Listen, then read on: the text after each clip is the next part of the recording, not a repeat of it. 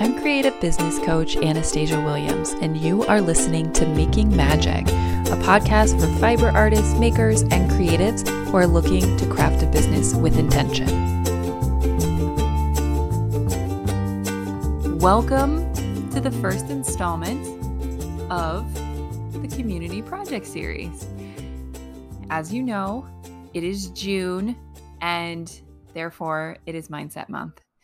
And essentially, how this functions is that I have a community project, and that community project involves bringing together 17 fiber business owners from across all the different arms of the industry and asking them to share their experiences, their stories, and their learning moments around mindset challenges that they have faced in their businesses and in their lives as well, because those things are invariably interlinked.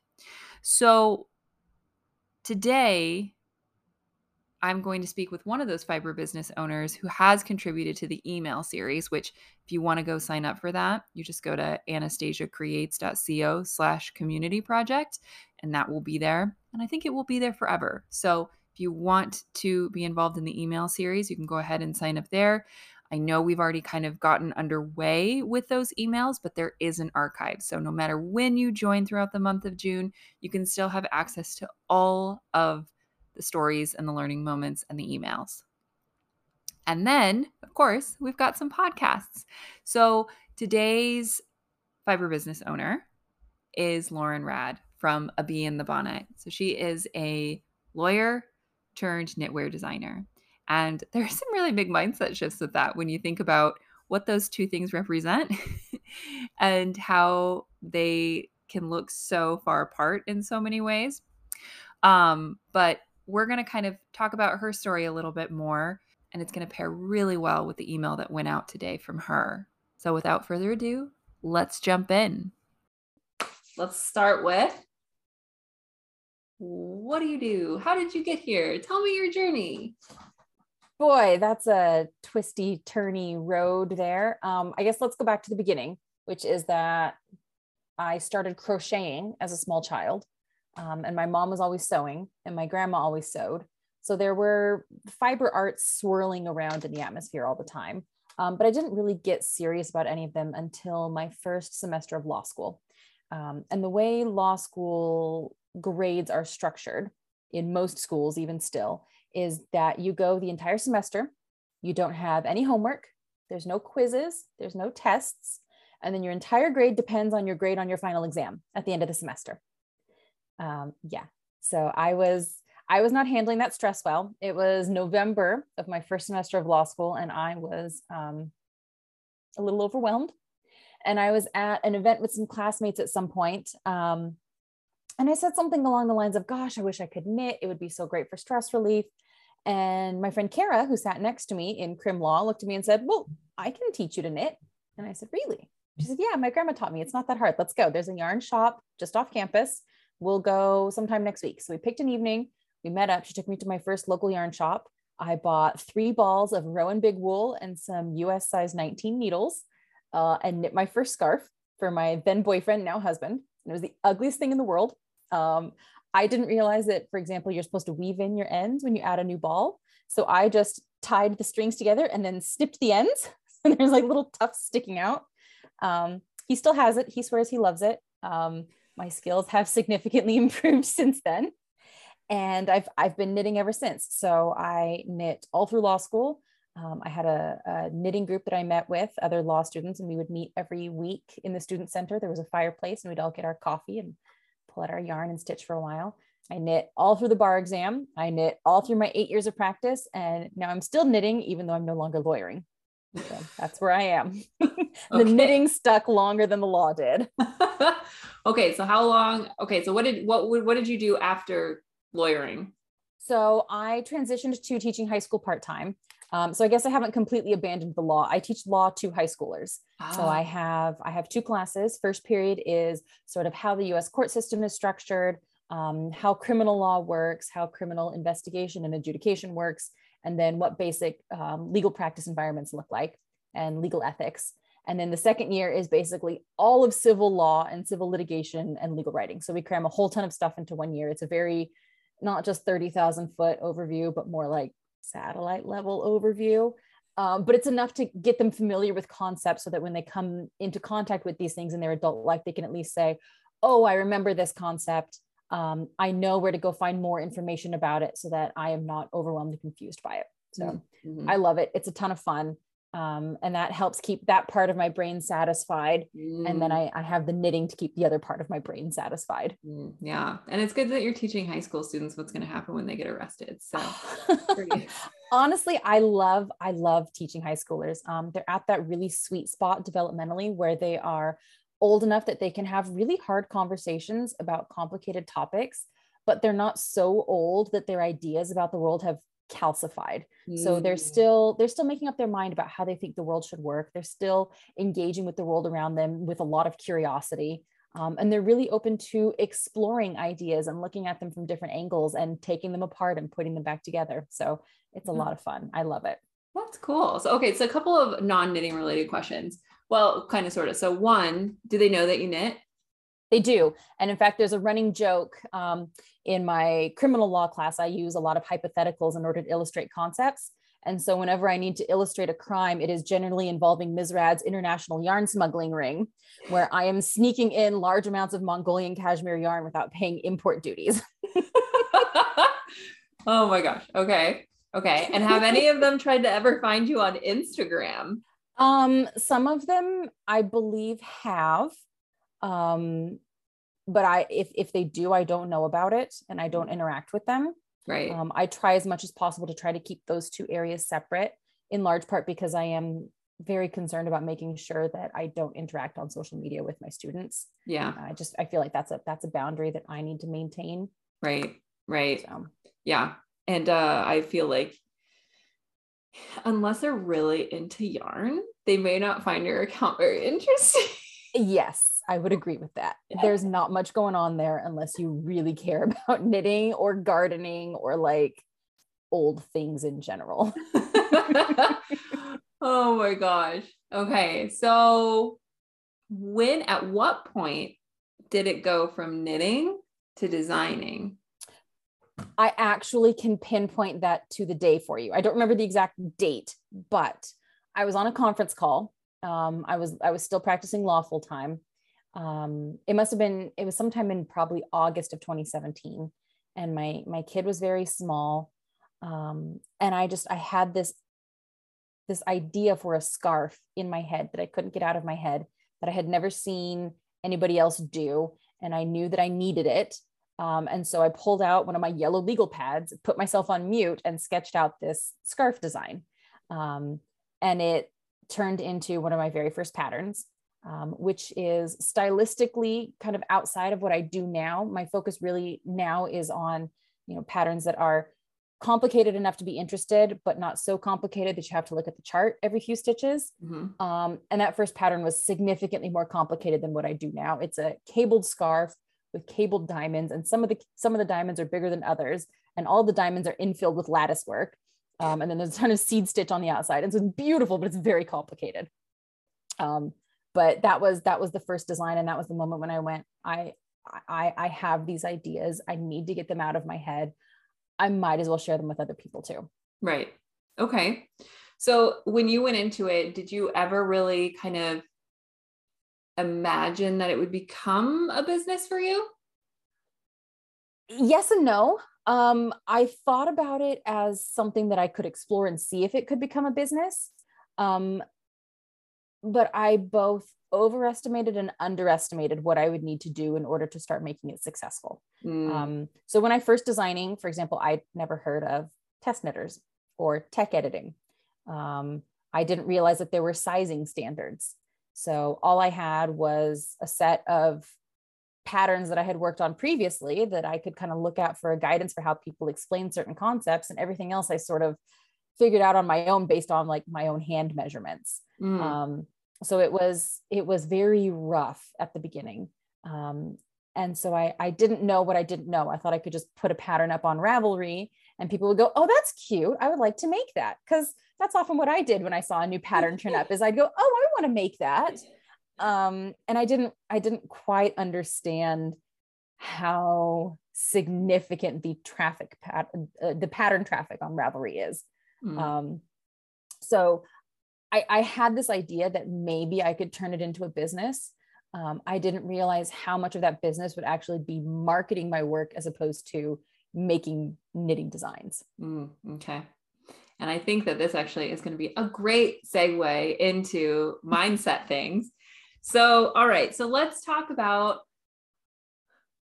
that. I mean, like, what it, you know, what goes through your head when you kind of have this thought that, like, oh, you know what, I think I could do this. And then you start realizing, okay, I don't know if I can. Like, what are some of those challenges that you run into? Yeah. So, this is kind of a weird thing for me um, because it it relates to how I learned to knit too, um, which is that I pick up a few skills and I feel like I suddenly know a lot. Um, it's it's the Dunning Kruger effect, right? Where you pick up a few things and you feel like you're an expert, and then you really dive into it, and you suddenly think you are you no longer know anything. Um, except that for certain things, for whatever reason, I never go through that pit of despair. I just keep thinking, oh, hey, I know a lot. I know a lot. Hey, I learn even more. Um, and so that's how, that's how I was with with learning knitting.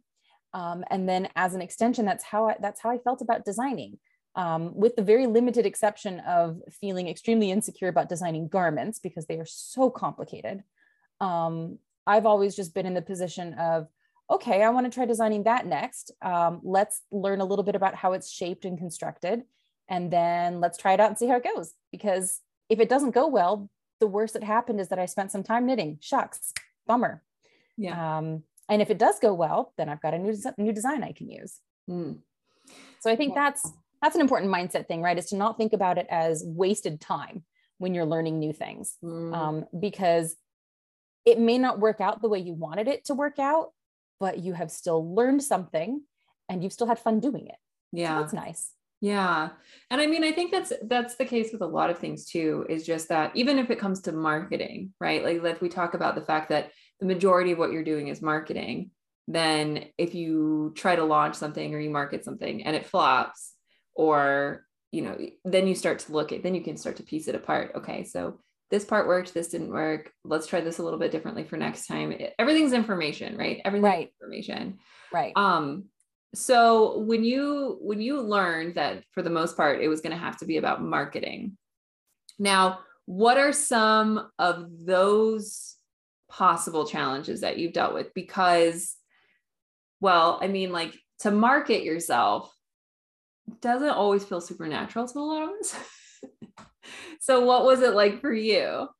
Yeah, um, I am definitely not still not in the place where I can say I'm a fantastic designer and you should buy my designs because they're awesome. Um, yeah. I would love to be in that place someday, uh, but that is that is not the headspace I'm in. Um, and so that is that is a significant challenge. Um, but what I do do is I think about okay, um, what are the features of my designs that I enjoy? Um, and because I know that I'm not that unique, there are going to be other people out there who enjoy the same things. Um, and I can highlight those things. And so then it becomes not so much selling myself and selling how great I am of a designer. It's look at this thing in this design that I had fun with, and I think you might have fun with too. Mm-hmm. Um, so shifting that focus away from myself and toward the design has helped a lot, even though I guess if you looked at it in a certain perspective, the design is in some ways an extension of me.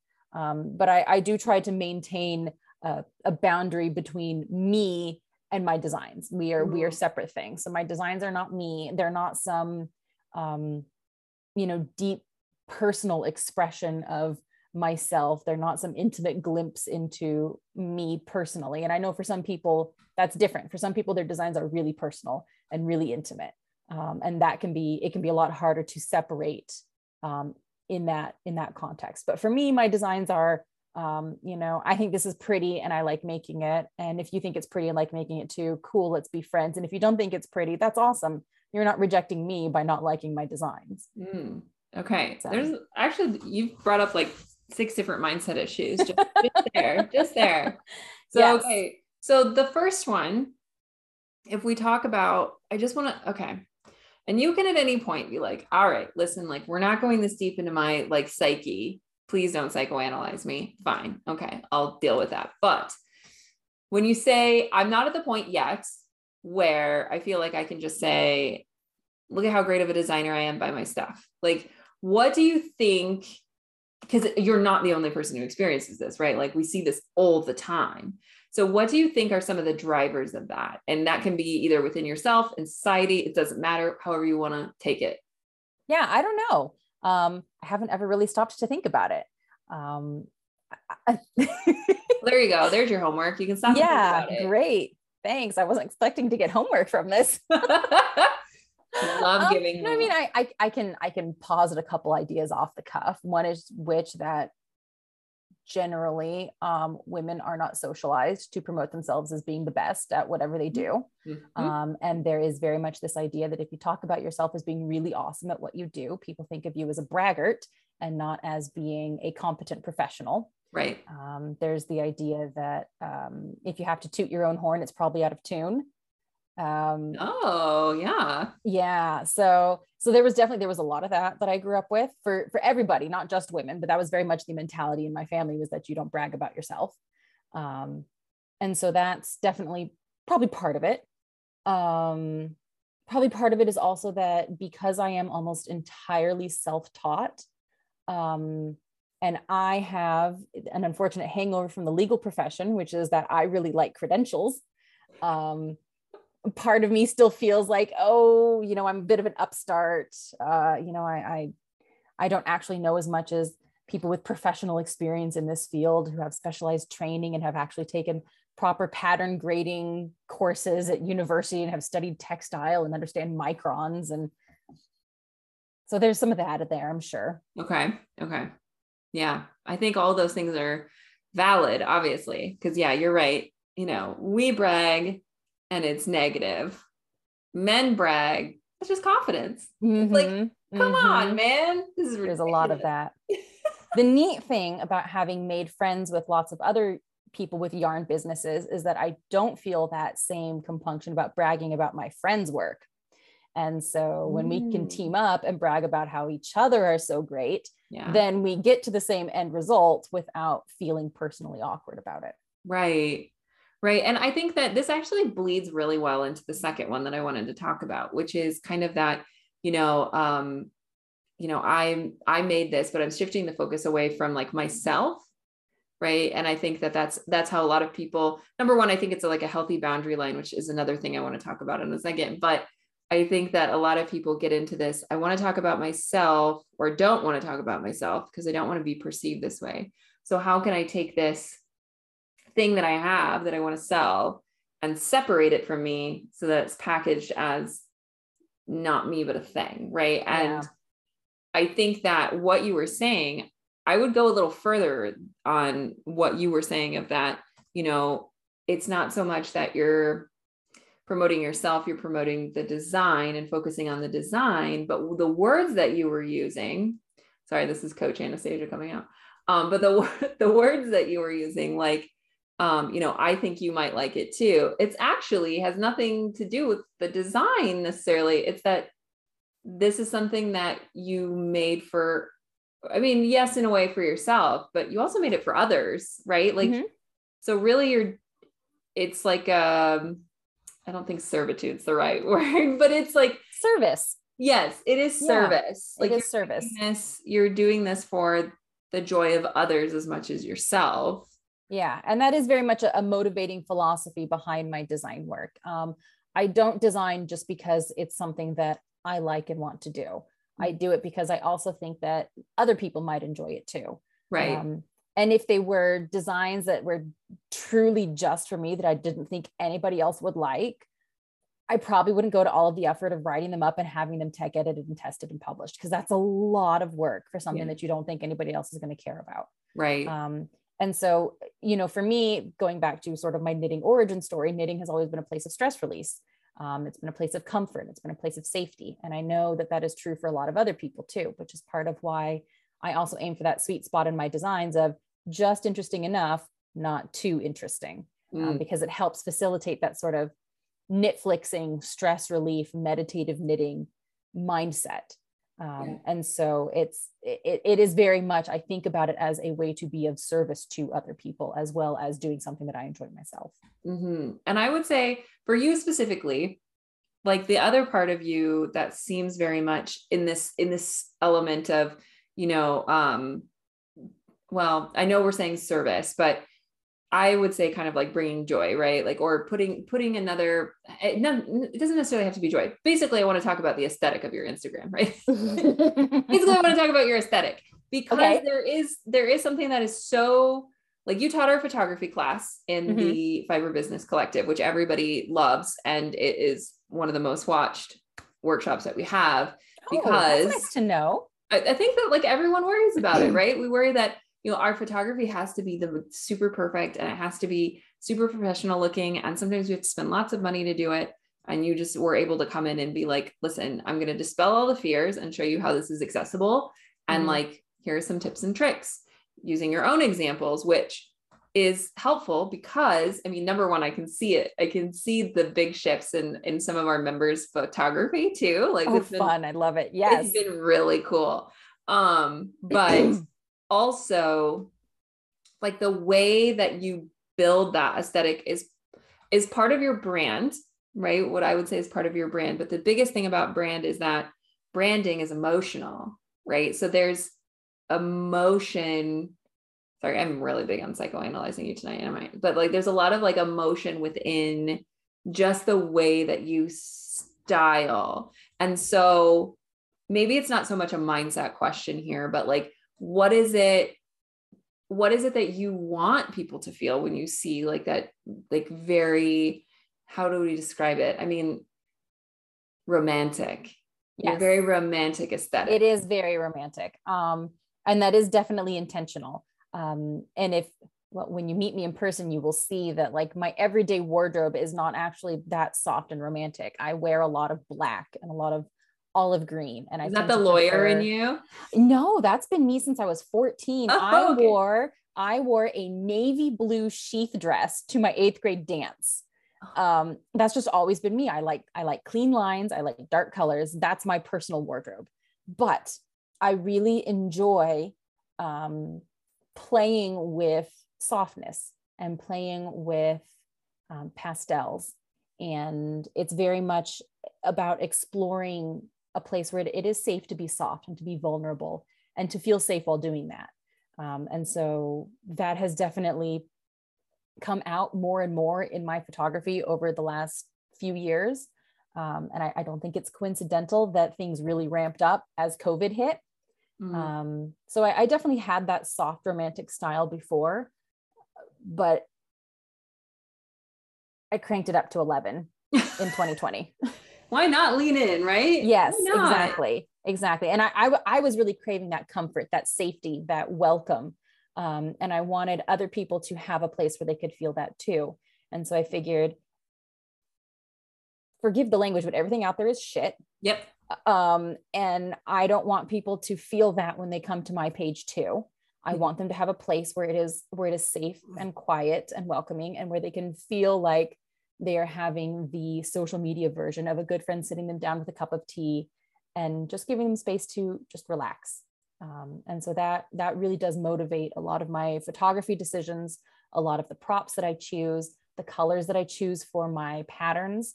Um, you'll notice that I, I don't tend to design in a lot of strong colors. Mhm. I don't tend to design in variegated yarns very often. Um, and that's because I really do want things to feel gentle and soothing and calm. Yeah. Is there okay. I keep saying it. I'm not gonna psychoanalyze you. Is No, there this is fun.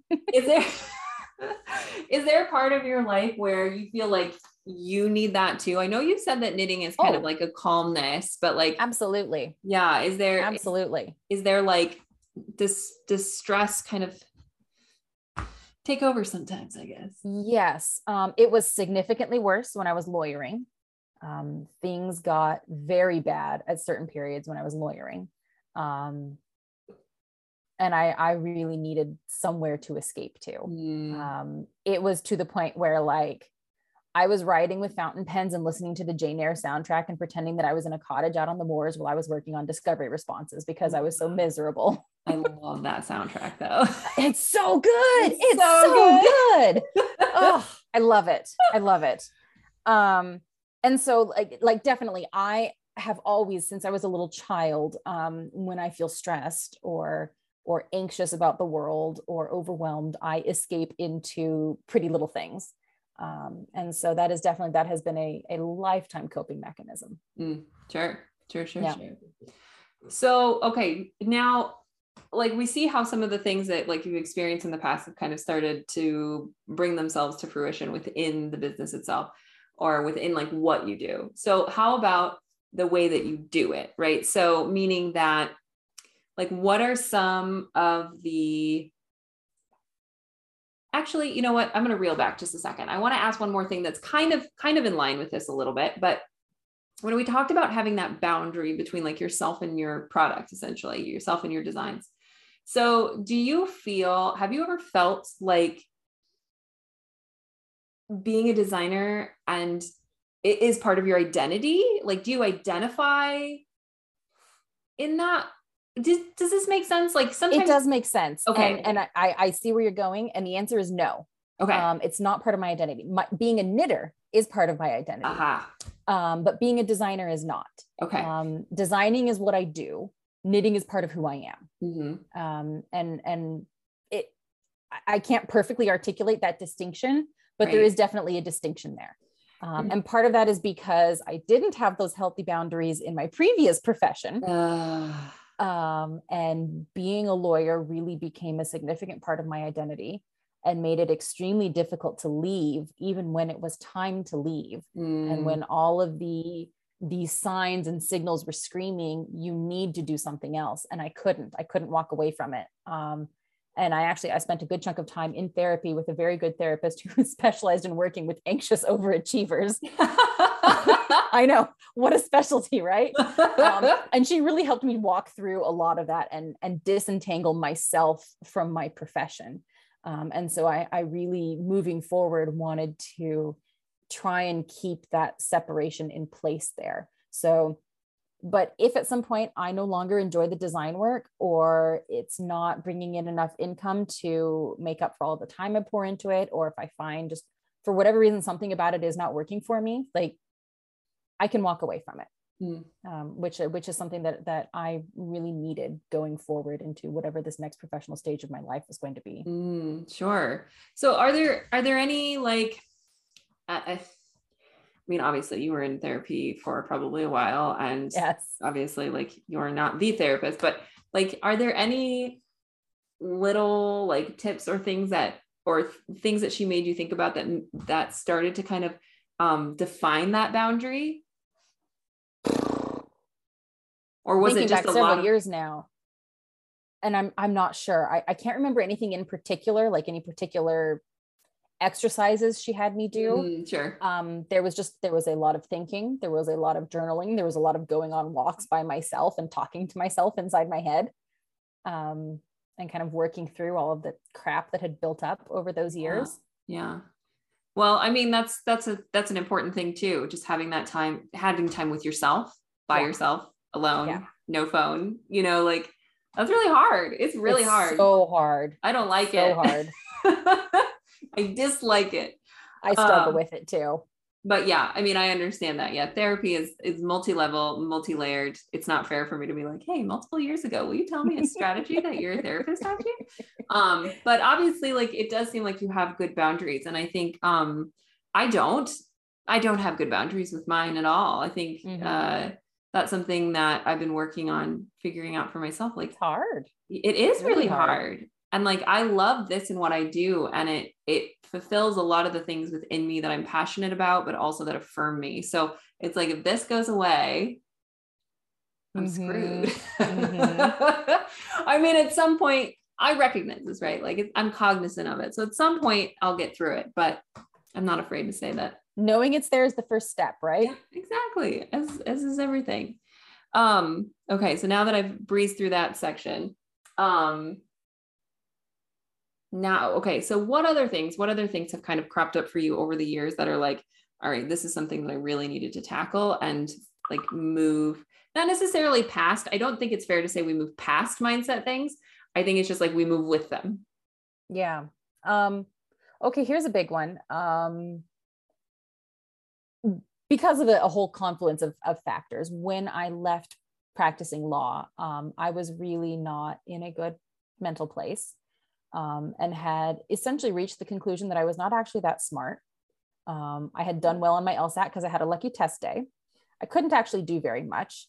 Um, and there wasn't a whole lot that I could contribute to the world. I was just kind of this, just this sad sack of a person. Um, and obviously that's not true, but those were the conclusions that I had reached about myself. Mm-hmm. Um, and it really took, it took about a year to decompress from all of that. Um, and during that first year, that was when I was kind of releasing my first designs. And you can kind of see in those early designs that I, I didn't really know who I was and what I wanted to do with my design work yet. They're kind of all over the place. Um, and you can start seeing some thematic elements crop up within kind of the year after that. But that first year in 2018, it's kind of all over the place. Um, and I wasn't I wasn't on any sort of a design schedule, and I, I didn't have any sort of philosophy about my designs. I was just like, I think I'll make a cabled something this time, or I think I want to play with an overall pattern this time.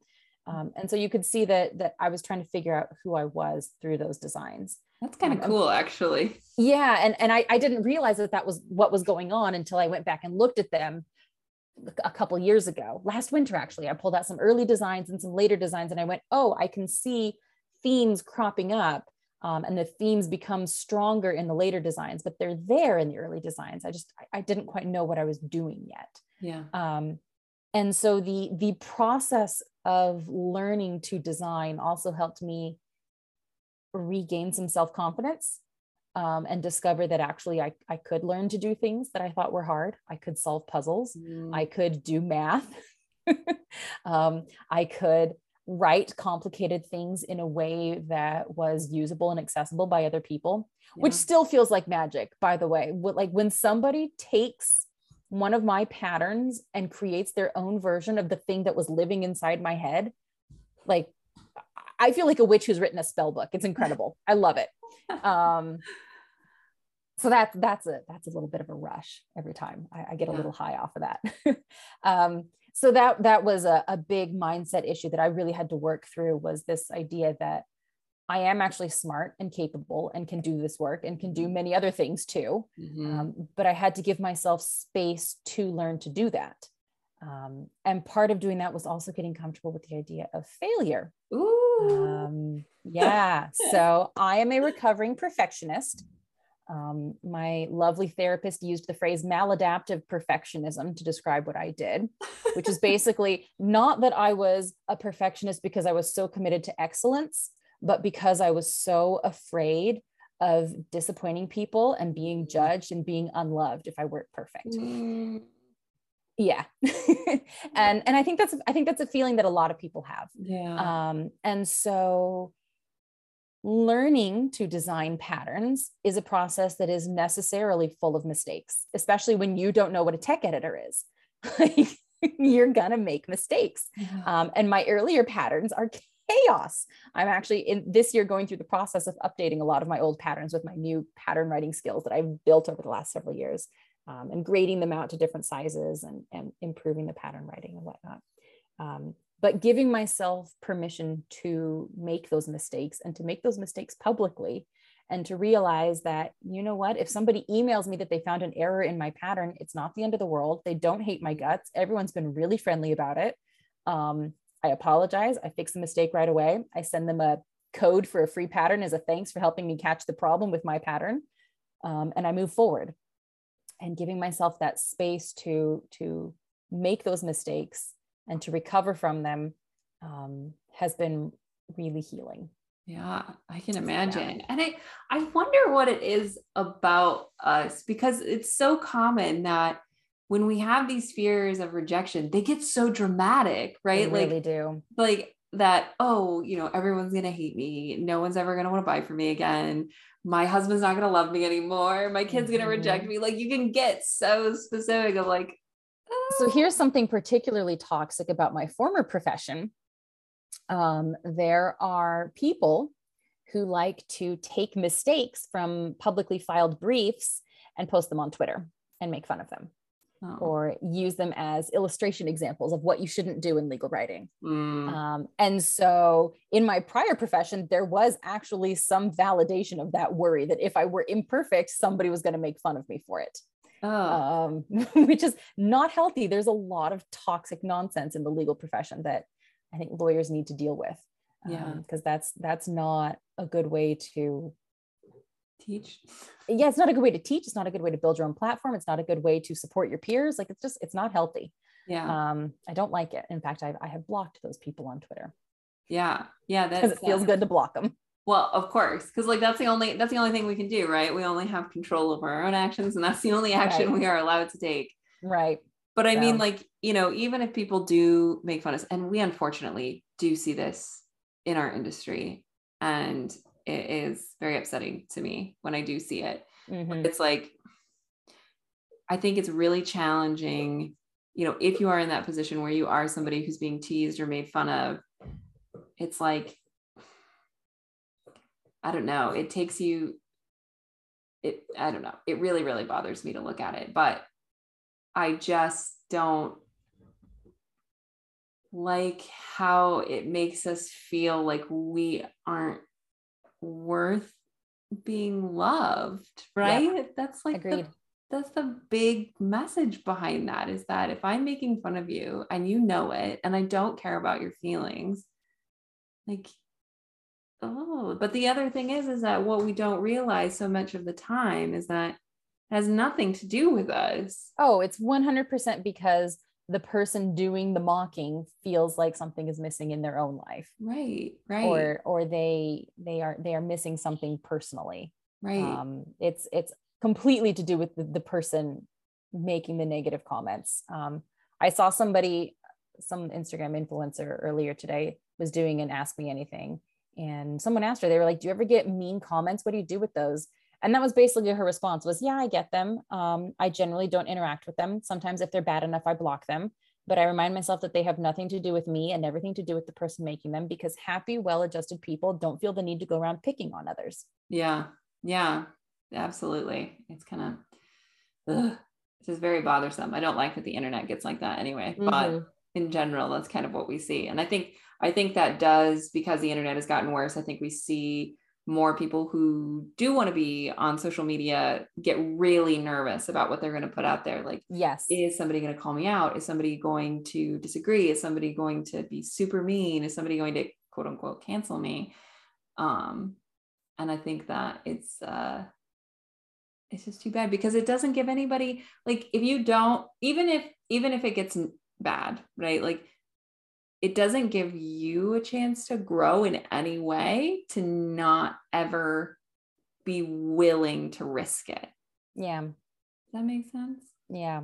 And I, I, I do think that there is, you know, there, there has to be a distinction between like people making fun of someone for small mistakes and people rightly raising concerns about like yes. a designer who refuses to be size inclusive um, right. and is really snotty about it when they're called out on it. Right. Um, and in that case, like a dog pile may not be the most effective thing, but I'm not going to get too worried about it. Right. Um, but I, I, do think that for, you know, things like um, a designer didn't know what a tech editor was. Uh, and they they weren't trying to take advantage of anybody and they weren't trying to lower the professional standards of the design industry they just they're new and did not know about a tech editor right um, so you know hanging them out to dry is not going to make them feel any better and it's not going to help solve the problem it's just going to smush them. Oh we don't want to smush each other. That's terrible. Oh but anyway well i feel like i've kind of picked on you for quite a while and like hey tell me about all of your personal issues. I don't um, mind. I have a tendency to overshare anyway. Well i do feel like you are pretty excuse me if you can hear the toddler he's banging on the door. Love it I'll be You'll out be in a second. from bath time in a few minutes. Oh, God, and there's the dog howlings. Okay, okay. Child needs to move away from the door. I'll be out in a couple of minutes. Thank you. Been a day. Okay, so if people want to find you and see your beautiful aesthetic and see your designs, where can they do that online? So I'm on Instagram at a bee in the bonnet. Um, that's probably the place that you'll find me hanging out and chatting the most. I'm also on my own website at abeeinthebonnet.com. That's where you'll find my blog posts as well, which range from helpful technical tips and tricks to me just waxing lyrical about how much I like knitting socks. So come for the come for the tech tips, stay for the pictures of my rose garden. Um, those are probably the two most likely places you're going to find me. So. All right. Awesome. Well, thank you so much for coming on and talking about your feelings.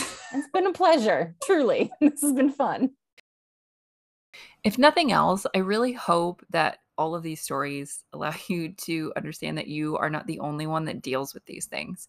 They're so common, they're so prevalent, especially in those of us who are, well, not men. And uh, it just is kind of baffling that we continue to have to perpetuate these things in our own head without being able to break loose from them. And I know again like what we've talked about is is not necessarily breaking loose from them, but more so learning to work with them and in spite of them. So again, if you haven't already signed up, please come over and do so at my website www.anastasiacreates.co slash community project. Doesn't matter when this month you want to sign up, but we would love to have you join us. And every day that we have an email that goes out from a fiber business owner, we will then be jumping over to my Instagram account, and I am at anastasiacreates.co. And we're going to continue the conversation there with a few prompts and questions that you can think about and reflect on that relate back to the email that was sent out. So, again, come on over, sign up, chat with us, and let's tackle mindset challenges together.